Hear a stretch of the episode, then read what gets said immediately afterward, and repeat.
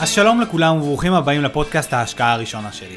בפודקאסט הזה אני הולך לתת לכם כלים פרקטיים לביצוע ההשקעות הראשונות שלכם.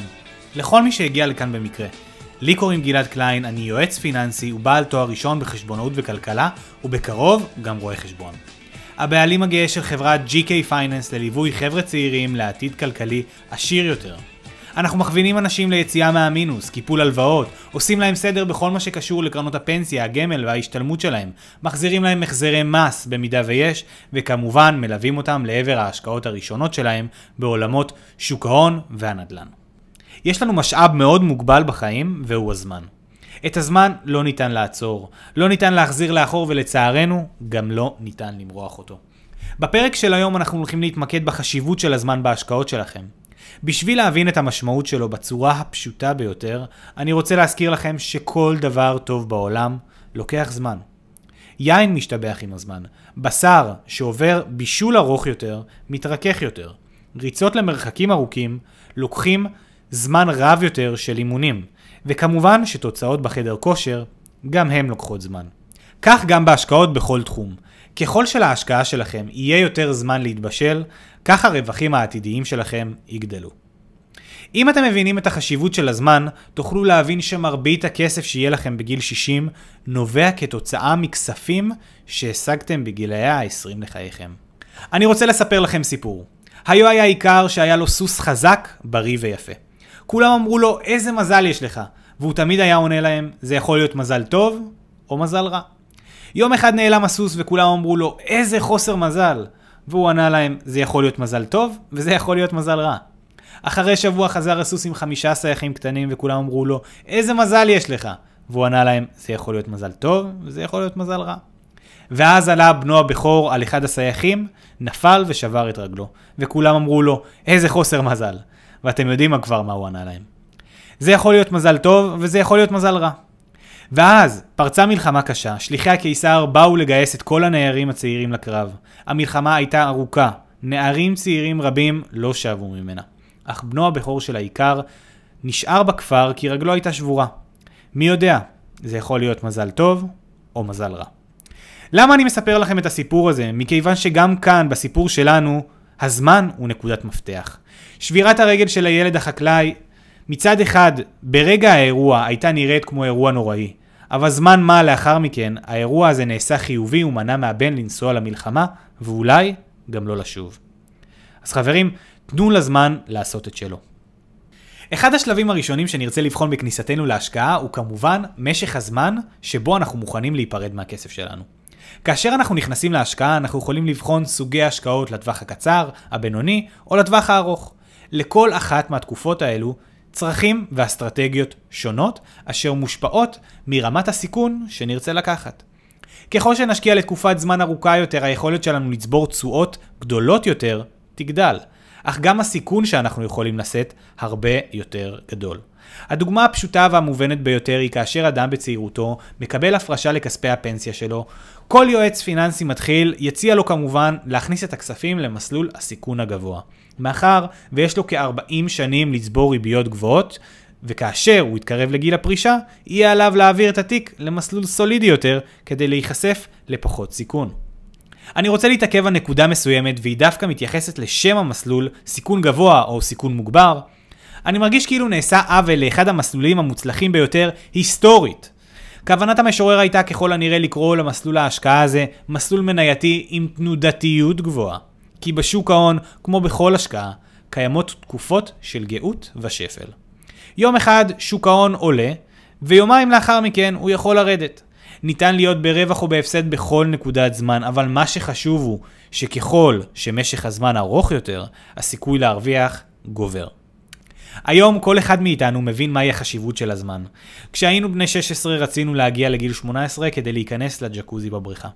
בגיל שמונה עשרה רצינו לחזור לגיל שש עשרה כי שיגעו אותנו בצבא, סגרנו שבתות ואפילו התחלנו להתגעגע לתיכון.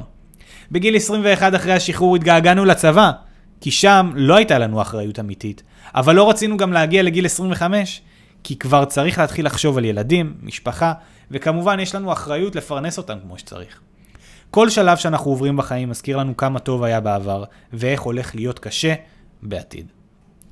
אם ישאלו אותי מה הדבר האחד החשוב ביותר שצריך להכיר בעולם ההשקעות, הוא ללא ספק אפקט הריבית דריבית. אלברט איינשטיין כינה אותו הפלא השמיני בתבל, ולא סתם. למי שעדיין לא מכיר את המושג, הוא מדבר על קבלת ריבית נוספת על סכום שכבר צבע ריבית בעבר. בואו נעשה דוגמה שתמחיש לכם את העניין. נניח ויש לנו מאה שקלים שהשקענו אותם, נקבל בגינם עשרה אחוז ריבית. עכשיו יש לנו מאה ועשרה שקלים. עשרה אחוז נוספים על אותם מאה ועשרה שקלים ייתנו לנו כבר אחד עשר שקלים. כלומר, יהיו לנו עכשיו מאה עשרים ואחד שקלים. זהו בדיוק אפקט הריבית דריבית. ככל שסכומי הכסף שלכם יהיו גדולים יותר, כך האפקט יהיה משמעותי יותר. חישבו על זה ככה, אם אתם מפקידים היום עשרת אלפים שקלים ומקבלים בגינם אחוז אחד בלבד בכל יום במשך שנה אחת, כלומר שלוש מאות שישים וחמישה ימים, אותם עשרת אלפים שקלים היו נהפכים ל-שלוש מאות שבעים ושבעה אלף שקלים, הודות לאפקט הריבית דריבית. הכלי הפרקטי הראשון הוא פשוט ביותר. תתחילו להשקיע כבר מעכשיו. מי שינסה לתזמן את השוק, בין אם מדובר בשוק ההון או בשוק הנדל"ן, פשוט יפספס את הרכבת. ולמה? כי הצורה הנכונה ביותר להשקעה היא למשך טווח ארוך, ולא כאירוע חד פעמי. אתם צריכים להתייחס לכל השקעה כאילו היא הדבר המעניין ביותר שאתם מתעסקים בו. לקרוא על התפתחות התחום דרך כתבות באינטרנט וספרים, כי מי שלא יחיה וינשום את התחום פשוט יימחק. אז איך מתחילים, אתם שואלים?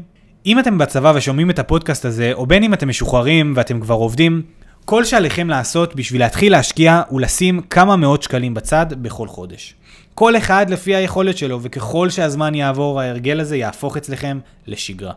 ההכנסות שלכם יגדלו וכך גם הסכום שלכם. ההצעה שלי אליכם היא תתחילו מיידית. הפרישו לקופות חיסכון בפיקדון יומי, שבועי, חודשי, זה בכלל לא משנה. או שפשוט תמשכו את הכסף במזומן. יש לכם אפשרות גם לשלוח כסף באופן קבוע לתיק מסחר עצמאי. העיקר שהכסף שלכם לא יישב לכם בעובר ושב. הטריק הוא לעשות את זה מיד עם קבלת המשכורת החודשית שלכם. אם תעשו את זה מיד עם קבלת המשכורת, פסיכולוגית, אתם תבינו שעליכם להקטין את ההוצאות החודשיות שלכם בדיוק באותו הסכום. ככל שתכניסו את הכספים שלכם בשלב מוקדם יותר להשקעה כלשהי, כך הוא יתחיל להתבשל בשלב מוקדם יותר. אני רוצה לעשות איתכם סימולציה מה קורה אם אתם משקיעים את הכספים שלכם בשוק ההון. אם תכניסו היום עשרים אלף שקלים לתיק מסחר עצמאי ותרכשו קרן סל מחכה מדד אס אנד פי חמש מאות, ובכל חודש תוסיפו סכום כסף נוסף של אלפיים שקלים.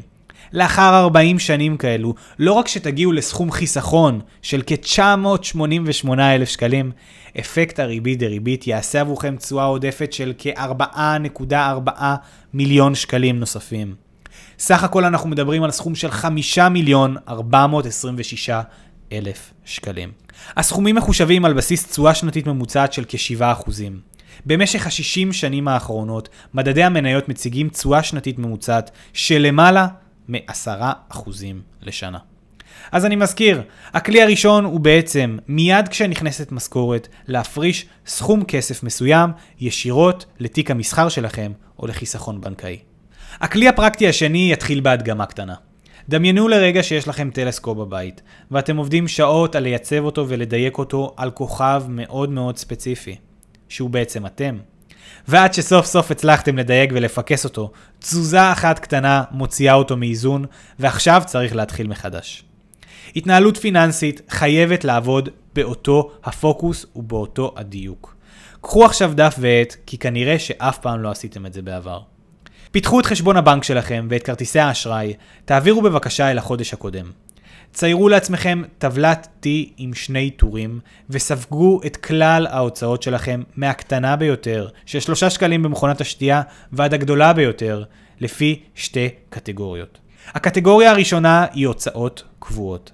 כאלו שחוזרות לכם בכל חודש בחשבון בסכום קבוע, כמו למשל הלוואות, ביטוחים, שכר דירה, טלפונים, אינטרנט, חשמל, מים, ארנונה וכל מנוי כזה או אחר שיש לכם בחיים, כמו למשל נטפליקס. הקטגוריה השנייה היא הוצאות משתנות, הוצאות שתלויות בכם ובבזבוזים שלכם. עכשיו תתחילו בבקשה עם ההוצאות הקבועות שלכם ורשמו אותם בטור הימני. לאחר שסיימתם התקדמו אל הטור השני, אשר ידרוש מכם מעט יותר עבודה. עברו על כלל ההוצאות וספגו אותם לפי קטגוריות. את ההוצאה שלכם על אוכל ספגו לשניים, אוכל ביתי מהסופר, ואוכל בחוץ, מכל סוג שהוא, דייטים, אוכל בעבודה, מסעדות, ברים וכדומה. ספגו קטגוריות כמו בגדים, דלק, מתנות וכל הוצאה שנראית לכם רלוונטית שחוזרת מדי פעם בהוצאות שלכם. אחרי שסיימתם עברו עם טוש מרקר מדגיש על כל אחת מההוצאות שלכם וסמנו את ההוצאות הגדולות ביותר באותה קטגוריה. באותו רגע אתם תשקפו לעצמכם עם מראה לאן יוצאים הכספים המהותיים ביותר שלכם. אם מדובר בבגדים ואוכל בחוץ ניתן לצמצם. אם מדובר בשכר דירה היסטרי, שווה לשקול לעבור דירה בתקופה הבאה לדירה זולה יותר. אם מדובר בהוצאות מטורפות על הלוואות, הגיע הזמן לקחת איש מקצוע שיעזור לכם לצמצם ולקפל את ההלוואות האלה בצורה המהירה ביותר. אבל זה כבר נושא לפרק אחר. חשוב לי להדגיש כאן דבר נוסף. המעקב שלכם אחרי ההוצאות צריך להיות חלק בלתי נפרד מהחיים שלכם. בדיוק כמו שאם תצאו מחר לחדר כושר ותעשו אימון, תחזרו הביתה, תעמדו מול המראה, אתם לא תראו תוצאות. גם אם תלכו במשך שלושה ימים רצופים, אתם לא תראו תוצאות במראה.